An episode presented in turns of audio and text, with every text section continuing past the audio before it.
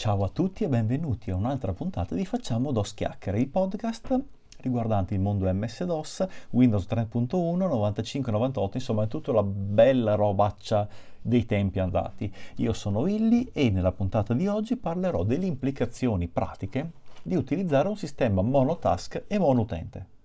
A parte che mi è venuto il dubbio che forse questo l'ho già magari un po' accennato nelle puntate precedenti, ma voglio comunque fare un piccolo approfondimento perché sono monotask e monoutente sono due parole che uh, al, al, primo ascolto uno dice sì, vabbè, ok, cosa vuoi che sia uh, un utente singolo, un programma solo alla volta, ma averci a che fare è molto molto molto diverso. Quindi direi di cominciare subito con la parte mono utente.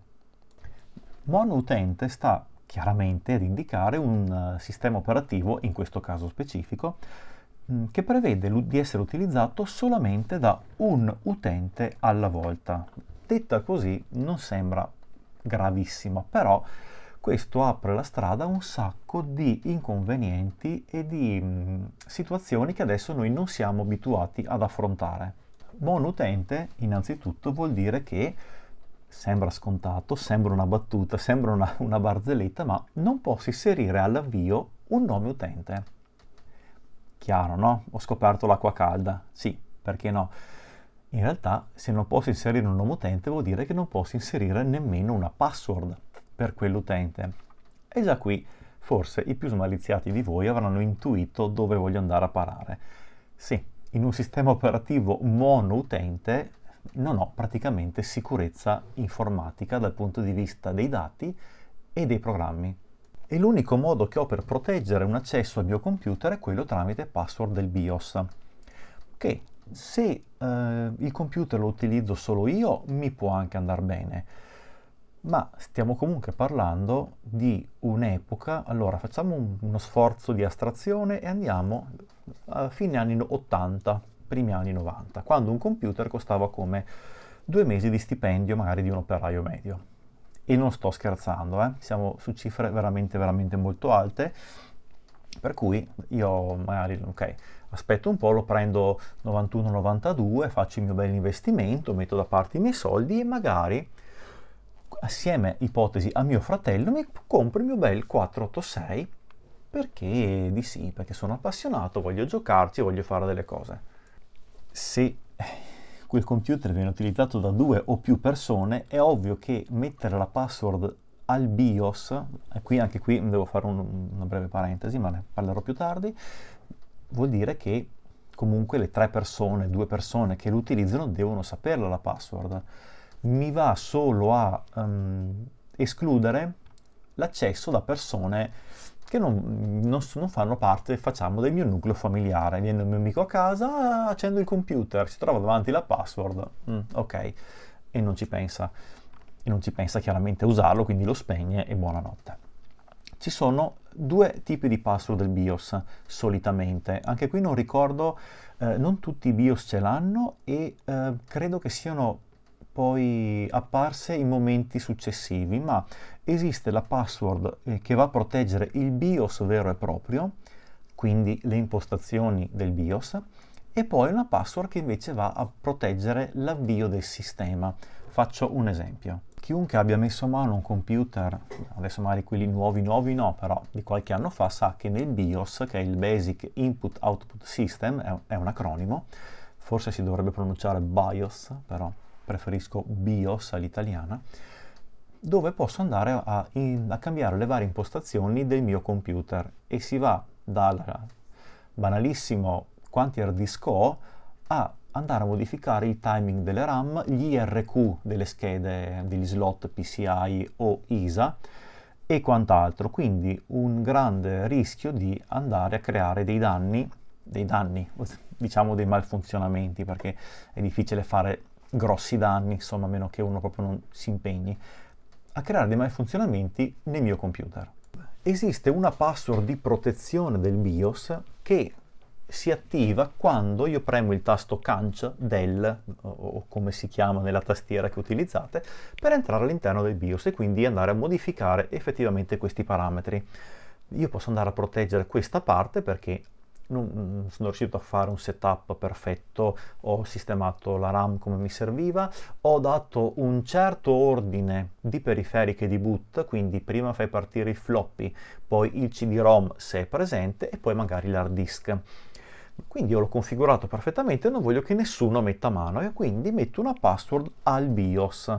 Se uno vuole andare a modificare il minimo parametro all'interno, deve comunque saperla.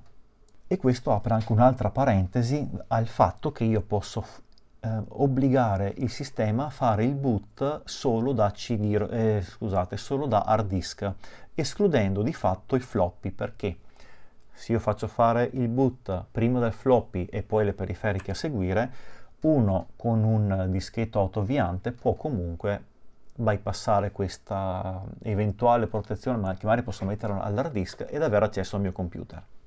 E come detto qualche istante fa, alcuni BIOS hanno anche la possibilità di mettere una password dopo che il BIOS ha fatto il suo compito, quindi ha controllato le periferiche, ha controllato la RAM, ha fatto il check de, delle, delle memorie di massa, memorie ehm, dispositivi removibili, dopodiché prima di, parti- di, di, di partire col bootstrap vero e proprio, ossia il caricamento del sistema operativo, mi va a chiedere un'altra password e questa è chiamata, chiamata, la password del sistema.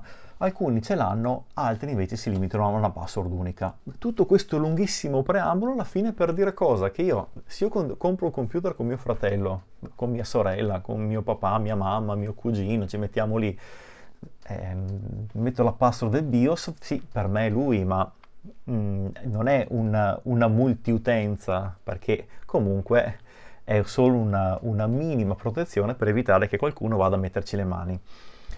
Il vero pro- problema di questo sistema monutente è che, facciamo, teniamo questo esempio, io e mio fratello. Cosa vuol dire monutente? Quindi niente login all'avvio. Va bene. No, va, va bene un corno, però questo c'è e questo ce lo teniamo. Non c'è nessuna gestione, per esempio, dei permessi chiunque può mettere mano a qualsiasi file del mio hard disk. Non esiste il concetto di utente amministratore o root e utente normale, sono tutti e due amministratori, tutti e due root, tutti e due possono mettere mano a qualsiasi punto dell'hard disk, punto file, directory, qualsiasi, qualsiasi file è chiaramente di libero accesso. Sì, io potrei proteggere un file dalla scrittura, ma supponiamo che io mi sia creato il mio perfetto config.sys, lo proteggo dalla scrittura, ma uno che sappia usare con il comando attrib, per esempio, imposto l'attributo file di sola lettura e quindi quel file non può venire scritto, ma un qualsiasi persona che abbia usato il DOS per 10 minuti ci mette un attimo a togliere la protezione, quindi anche qui non c'è una vera e propria protezione dei file. Inoltre non esiste una gestione delle quote del disco, perché tutti possono fare tutto. Io non posso dire, cioè, se arriva mio fratello e decide di installarsi 20 giochi e mi riempie lo spazio de- dell'hard disk e magari perché non ci sta Monkey Island 2 mi va a cancellare la tesina che ho fatto. Porca miseria, non va bene, non va assolutamente bene questa cosa. E lui può venire e, e mia, nel mio hard disk, nella mia partizione, perché magari ho un hard disk più grande o varie partizioni, lui viene qua e, e, e ha libero accesso ai miei file, quindi qualsiasi tipo essi siano, sono alla mercé di chiunque abbia accesso a quel computer. Sono state create eh, varie utility comunque negli anni, perché per esempio mi ricordo su PC Action, che era una rivista della Xenia Edizioni, io ne avevo un sacco, mi piaceva tantissimo, era scritta molto bene e aveva allegato un floppy. In uno di questi floppy c'era proprio un'applicazione che permetteva di andare in qualche maniera a bloccare un file. Si faceva blocca il nome del file e una password e in questo caso chiunque volesse un, lanciarlo su un eseguibile, modificarlo su un file di testo o, o aprirlo o in, con qualsiasi altro programma, non so, un Word, Excel, un'immagine, doveva prima inserire la password, però è chiaramente un programma di terze parti, non, io voglio parlare proprio della base di MS-DOS, quindi di come questo sistema operativo mh, è stato pensato, è stato progettato, è stato strutturato. E il bello è che tutta questa cosa qui ce la siamo portata avanti eh, praticamente fino a Windows 2000 mm, nel, diciamo dal punto di vista dell'utente comune.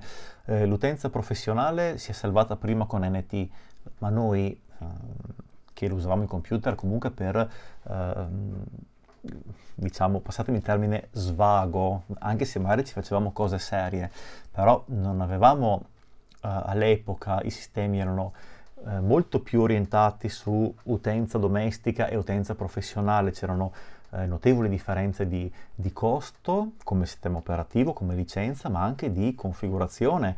NT 4.0 per dire semplicemente non supportava le, le, porte USB, le, le, pennette USB, non avevo un supporto multimediale decente, non, uh, se io volevo giocare, con nova, volevo giocare prendevo 98, non prendevo NT, NT4 per esempio, che, che è il suo, eh, il suo, omologo. Se avevo Windows 3.11 non, avevo, non andavo per, assolutamente a prendere NT 3.51 perché non ci facevo assolutamente niente fino al 2000 ci siamo portati dietro queste, queste limitazioni, perché anche 98, 95, 98, Millennium mm, non, non, è mai esistito, però fino al 98 io premevo ESC, lui mi chiedeva una password, premevo ESC e tanti saluti, potevo entrare, non c'era nessuna protezione come adesso consideriamo i computer, cioè c'era una vaga, vaghissimo concetto di utenti, ma non erano così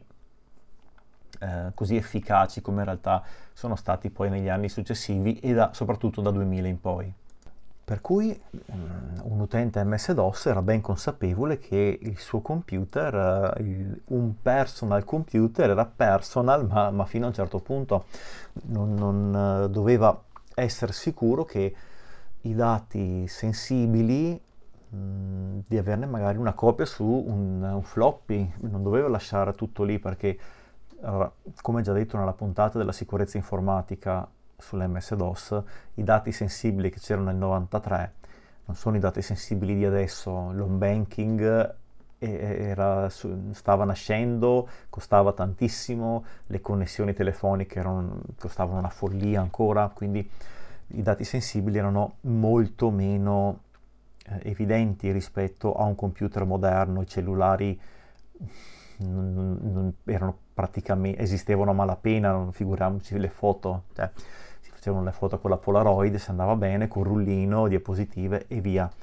e via discorrendo. Non esistevano i, i referti, eventuali referti medici, erano cartacei, radiografie non, non erano cartacee, quindi qualsiasi dato sensibile era comunque creato da noi. Io potevo farmi un foglio Excel con la contabilità, eh, potevo farmi, non lo so, un, un foglio, un, un, documento Word dove magari scrivevo eh, dei dati, adesso non saprei neanche io che dati sensibili, non so, il PIN del bancomat eh, o cose del genere, cioè il computer era ancora, non era quel ricettacolo di informazioni fondamentali, di informazioni mh, mm, importanti per la nostra vita. Il, il, il punto di questa prima parte è proprio invece far capire quanto adesso magari diamo per scontato alcune cose che invece sono, si sono evolute col tempo, quindi eh, per chi non ha mai usato un sistema MS-DOS o comunque DOS in generale, io però preferisco parlare dell'MS-DOS perché è quello che conosco un po' di più. Eh, non so se DR-DOS per esempio avesse altre cose, so che già lui avevo una sorta di multiutente o di multitask, però preferisco essere abbastanza sicuro di quello che dico. Quindi l'utente MS-DOS aveva davanti a sé questa problematica che poi pian pianino con gli anni si è risolta e tante cose che adesso magari diamo per scontato quindi uh, ho 10 utenti sul mio computer, posso fare login remoto, quello che ho io uh, non me lo può vedere nessuno, io sono l'amministratore, tu sei un utente comune, quindi non puoi installare niente, uh, anzi devi, devi, inserire comunque la password di amministratore se vuoi installarlo, poi non parlo neanche degli utenti Linux perché lì proprio si apre un altro mondo ancora più, più impostato, però se uno, magari qualcuno di voi che mi ascolta ha mai utilizzato Linux, in realtà l'MS-DOS è come se andassimo in single user mode, quindi campo aperto, tutto mio e posso fare assolutamente qualsiasi cosa che mi passa per la testa. Ma facciamo finta che il mio personal computer me lo sono comprato io, quindi non me ne importa un fico secco se è mono utente, perché tanto io sono l'unico utente che ci mette mano. Però vado a scontrarmi con il monotask.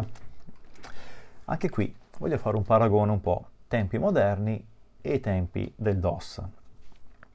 Io um, adesso sto registrando, ok, va benissimo, io ho aperto Audacity, poi cosa ho aperto sotto? Firefox, perché ormai lo apro in automatico, Telegram, Dropbox, l'antivirus, il Razer Synapse, perché ho la tastiera RGB, che un, mi piace vedere i colori così, OneDrive che mi chiede di fare login ancora, Spotify che mi chiede di fare login ancora e Steam che si sta aggiornando. Bene, ho una marea di task sotto, un sacco di programmi che girano contemporaneamente e li ho, li ho aperti praticamente in, in, in, automatico senza pensarci. Prima roba che faccio, apro Firefox, guardo le notizie, apro la posta, o Thunderbird, controllo la posta, apro Telegram, vediamo se qualcuno mi ha scritto qualche chat o qualche gruppo. Bello, molto bello. Adesso, ma facciamo un passo indietro, torniamo all'MS-DOS. Io apro il mio computer, accendo il mio computer, fa, fa il bootstrap, carica, avvio di MS-DOS, ta ta ta ta ta, C2 punti, barra rovescia, backslash, maggiore, e il cursore che dice io sto aspettando un tuo comando, fai tu. Per un attimo facciamo finta che io utilizzi le stesse cose sui computer moderni anche su MS-DOS perché come um, stavo cominciando tramite il mio canale YouTube a far vedere alcuni video eh, del browser per esempio per MS-DOS facciamo finta che lo utilizzo ancora ok? Quindi io sono ehm, utilizzo un sistema DOS proiettato però nel 2020 ho C2 punti il cursore che aspetta il mio comando. Quindi dico va bene do un'occhiata alle news di oggi. Faccio partire il, l'interfaccia di rete, faccio partire quello che mi serve, faccio partire il browser che è modalità testo. Va bene, io ho tutti i miei segnalibri, vado a prendere il primo segnalibro. Non so, un aggregatore di notizie o, o, o qualsiasi, qualsiasi, sito di informazione. E, e io finché non esco da quel programma non posso fare nient'altro. Non esiste l'alt tab cioè, io devo far quello. Se per esempio mi viene in mente di, ah, uh, interessante questa notizia, vedete che mi faccio un copia e incolla perché magari, oppure mi, mi, mi, mi copio il link perché voglio approfondirla meglio, lo mando questo link a un mio amico. Eh già. Allora, non esiste Telegram per MS-DOS e di questo mi dispiace, voi non sapete quanto, perché ho provato in tutti i modi, ma no, dovrei, bisognerebbe fare una, un, qualcosa apposta, ma fa lo stesso. Però qualcuno magari di voi si ricorda ICQ oppure IRC, sono due sistemi di chat eh, più o meno funzionanti ancora, credo che entrambi in realtà funzionino. C'era addirittura un powwow POVOV scritto un sacco di W.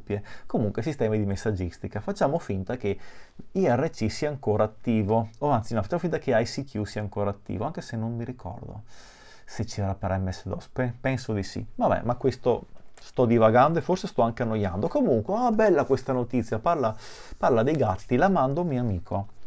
Io adesso, qui con Firefox, copia e incolla, tasto destro, via, vado su Telegram. No, con MS-DOS è un po' diverso devo, intanto devo copiare, devo vedere se riesco a copiare il link, ok? Perché monotask vuol dire che non ho sotto un, uh, un sistema che mi gestisce il copia e incolla, diciamo, a livello globale del sistema operativo. Assolutamente no. Devo in qualche maniera trascrivere quel link da un'altra parte. Allora, nel caso di links, funziona così. Voglio copiare, voglio mandare questo link via email a un mio amico. Posso fare tutto quello che sto raccontando adesso, si può fare sotto MS-DOS, ok? prendo il link, lo aggiungo ai segnalibri, salvo i segnalibri, poi esco, ok? Edit, apro Edit e mi modifico il file dei segnalibri. Cancello tutto quello che non mi interessa e mi tengo solamente il link. Devo fare un salva con nome, magari non so, link.txt ad esempio, dopodiché esco da Edit, apro il programma di posta che io utilizzo ehm, si chiama FL Mail, F- FL Mail. Devo fare un video anche al riguardo, un programma che è una, una cosa fantastica. Quindi apro il mio programma di posta, compongo la mail, allego il link, ricordate non c'è il copia e incolla salvo rarissimi casi, quindi copio il link, incollo il link, invio la mail, chiudo il programma di posta, riapro links e se mi sono ricordato l'ultima pagina di averla inserita nei segnalibri in qualche maniera, continuo a leggere, altrimenti mi ritrovo una bella pagina bianca, anzi nera, col cursore lampeggiante. Quindi ho fatto, sono passato da quattro programmi diversi per mandare semplicemente un link che ho visto a un mio amico. Questo è solo uno degli esempi possibili che potrebbe essere magari una situazione che ci siamo trovati. Non so, magari adesso forse sul computer, no, magari un po' più sul cellulare, no? condividi, è tutta una cosa in automatico poi alla fine perché eh, si aprono comunque tanti programmi, ma in una maniera se non trasparente comunque simultanea e, e riesco a passare da un programma all'altro in maniera estremamente agile. Non devo più chiudere salvare, perché alcuni programmi mi dicono vuoi salvare il tuo lavoro?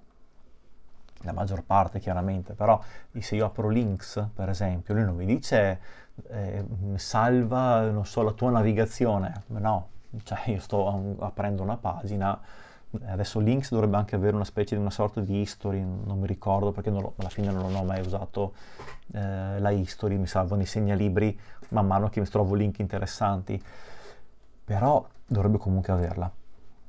Eh, però devo ricordarmi dove ero arrivato, dove ero rimasto, dove ero arrivato a leggere, e quindi avere un, un sistema monotask che sull'esprime sembra anche una sciocchezza, in realtà ci crea un sacco di, progr- di programmi, di problemi, di mh, mm, problemi che poi alla fine niente di che, vero? Si tratta solo di eh, abituarsi a ragionare in un certo modo e quindi a ottimizzare un, un, quasi un flusso di lavoro mentre siamo davanti al computer. Mm, voglio portare un altro esempio, questo è un po' più specifico e magari potrebbe essere un po' eh, annoiante, però eh, giusto per farvi capire ancora, per rafforzare un po' questa idea. Io ho mm, cominciato a lavorare, facevo disegnatore e programmatore di macchine a controllo numerico, macchine utensili a controllo numerico, per cui eh, si doveva fare il disegno con un CAD, che sta per Computer Aided uh, Design, cioè disegno assistito dal computer. Dopodiché, una volta fatto il profilo da lavorare, si andava nel CAM, che sta per Computer Aided Manufacturing, cioè uh, fabbricazione assistita dal computer, dove andava, si andava a creare effettivamente il vero programma, eh, una serie di istruzioni che la macchina utensile andava a eseguire per creare il disegno che avevo appena fatto con, con questo CAD. Adesso ovviamente io utilizzo ehm, due o tre programmi contemporaneamente perché ho il software per la modellazione 3D, ho il software eh, bidimensionale e poi ho il CAM, quindi ho fatto tre passaggi. Quando ho cominciato c'era il DOS e quindi eh, bisognava aprire questo CAD. Facevo il disegno, lo salvavo, uscivo, riaprivo il programma, ah, cioè riaprivo, aprivo il programma di CAM, iniziavo a creare le lavorazioni, poi magari mi accorgevo ipotesi, no, porca miseria, ho sbagliato, quel diametro lì è diverso. Quindi dovevo chiudere il programma di CAM, ritornare sul CAD, fare la modifica e così via.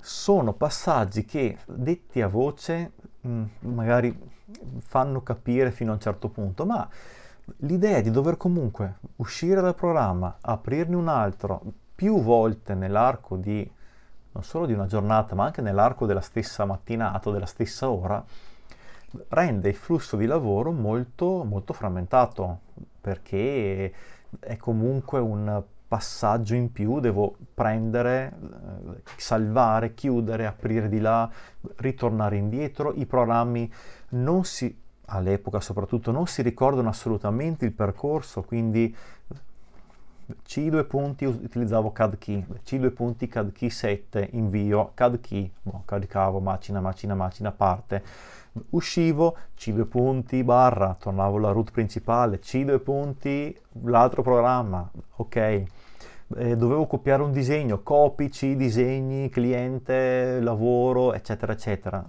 E si faceva tutto a mano o con Norton Commander se eravamo proprio fighi, ma la maggior parte, di, parliamo, parliamo dell'Ospuro, si faceva tutto a mano, quindi era molto complicato, era un flusso di lavoro abbastanza, come ho detto prima, frammentato.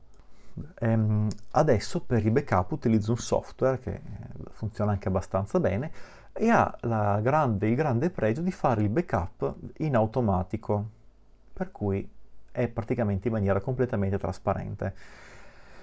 Col DOS me lo scordo questa cosa finché fai il backup e magari lo deve fare su nastro, che vi raccomando il backup a nastro è una roba sotto DOS e non finiva più, o lo devo fare su floppy perché qui sono file di, te, di alla fine il file per la macchina a controllo numerico era molto piccolo, quindi eh, tanti file erano piccoli, ci mettevo un sacco a leggerli, scriverli da una parte e dall'altra dovevo fare un backup, facevo un backup di, non so, 5-6 mega e dovevo star lì, dovevo guardare sta barra che avanzava, ok?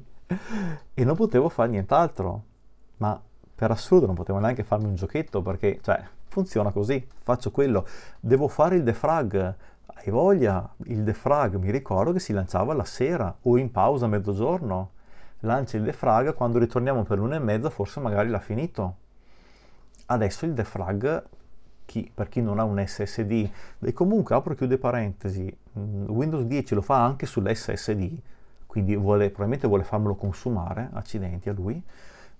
Io ho un disco meccanico ogni tanto lo sento che frulla task manager vedo ok eh, l'utility di defragmentazione è partita.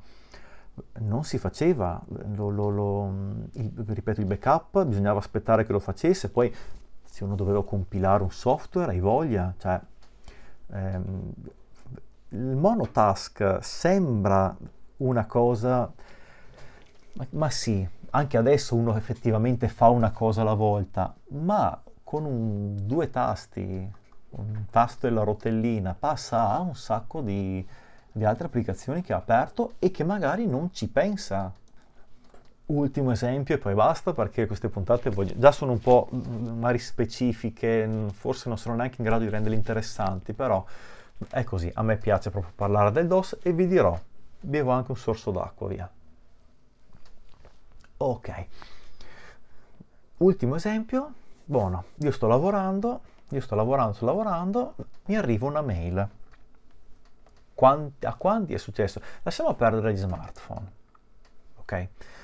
Restiamo in, quel, in quella, in quella um, finestra temporale dove magari gli smartphone non erano così frequenti. Quindi io sto lavorando, mi appare o magari un messaggio via Skype oppure una mail nuova. Ecco, sotto MS-DOS non funziona. Scordiamocelo completamente. Io sto lavorando, e non mi arriva una mail. Perché? Perché il programma di mail non è aperto. Tutto qua. Cioè, è veramente una cosa. E questo, tra l'altro, faccio un'altra breve, breve parentesi. Questo a maggior ragione eh, da quando ci sono state le connessioni tipo DSL, quindi le connessioni flat, non a consumo.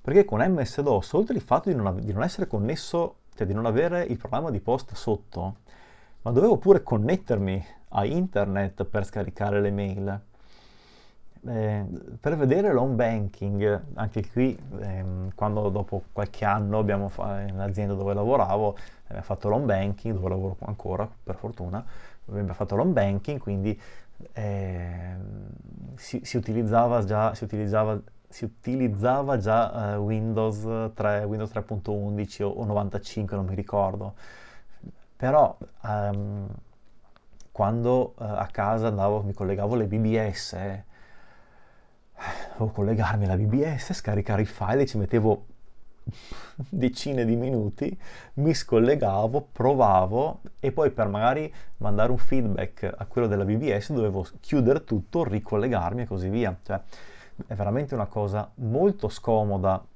guardarla con gli occhi di, di, di una persona adesso del 2020. Tutto questo poi dopo è stato mitigato un po' ehm, grazie da, a Windows 3.0 soprattutto, ehm, che è il primo in realtà, forse probabilmente anche, du, anche Windows 1 e Windows 2 forse avevano questo finto multitasking. È stato comunque mitigato, dicevo, da, da, dai sistemi Windows perché sebbene magari i programmi non, non girano contemporaneamente, però posso aprirli contemporaneamente io posso aprire Word, scrivere su Word, rendermi conto che devo inserire un'immagine, mi apro, eh, non so cosa può essere, adesso non dico Paint, però mi apro eh, Aldus Photo Styler, butto lì un programma che, che, che avevo, ricordo, avevo, c'erano più manuali che floppy, però è bellissimo, ce l'ho ancora giù di sotto da qualche parte. Aprivo Photo Styler, eh, facevo la scansione dell'immagine che mi serviva e andavo a caricarlo su Word, però non dovevo chiudere tutto, aprire un altro e ritornare. Anche se poi magari ehm, non funzionava, non, non era un vero multitasking, quindi se io lanciavo una compilazione non è che potevo fare altro, il programma in, backgra- in background aveva una priorità molto più bassa, ma comunque questo è un altro discorso. Quella l'avvento delle prime interfacce grafiche c'è stata un po' una mitigazione di questo problema del multitasking. Una seconda mh, boccata d'aria fresca c'è stata data da un comando che alcuni software hanno, che è so- solitamente sotto il menu file, si chiama OS Shell. Cos'è OS Shell? Semplicemente mi va ad aprire un'ulteriore istanza di, interp- di interprete di comandi all'interno di quel programma eh, ehm, Quick Basic ce l'ha, mi sembra War, eh, Office per DOS ce l'ha, ehm, Visual Player, che è un software che permette di, la riproduzione dei file mod, ce l'ha, OS Shell, tra l'altro quel mod che gira in sottofondo, e questo mi apre una, la possibilità di avere un prompt dei comandi con molta meno RAM libera, perché ovviamente c'è un altro programma dietro, di solito 200-300 KB se sono fortunato, ma mi dà l'opportunità di fare comunque delle piccole operazioni sui file, di aprire un editor di testo magari, chiaramente con poche pretese, però qualcosina in più ce l'ho, eh, non lo so, magari mi serve, sto facendo programmi in, in Quick Basic, Um, ho un file di testo dove mi ero segnato degli appunti, allora vado in OS Shell, eh, faccio un type, per esempio, type appunt.txt, mi guardo, mi segno quello che dovevo segnarmi, poi dopodiché faccio exit, ritorno a, al programma che sto utilizzando e posso andare avanti. Ma questo comunque è l'eccezione e non è la norma. Bene, questa puntata di Facciamo lo Schiacchiere termina qui, io vi ringrazio come sempre per averla ascoltata, eh, spero di aver trattato insomma, un argomento interessante, ma più che altro spero di avervi dato qualche spunto di riflessione su quanto adesso, ehm, quanto facciano i computer rispetto a una volta e anche su quante cose che adesso diamo per scontate e non erano proprio, proprio così scontate qualche anno fa, via e con qualche intendo molti anni fa. E vi ricordo il mio canale YouTube che è www.youtube.com slash ilaric76, ilaric scritto con la K e 76 in cifre. Adesso è un po' fermo perché ho un altro progetto che sta andando avanti, quindi ho dovuto temporaneamente smontare il mio Pentium per far spazio a qualcos'altro, ma insomma lo vedrete fra 26 giorni e vi do appuntamento alla prossima puntata di Facciamo lo schiacchiere o al prossimo video.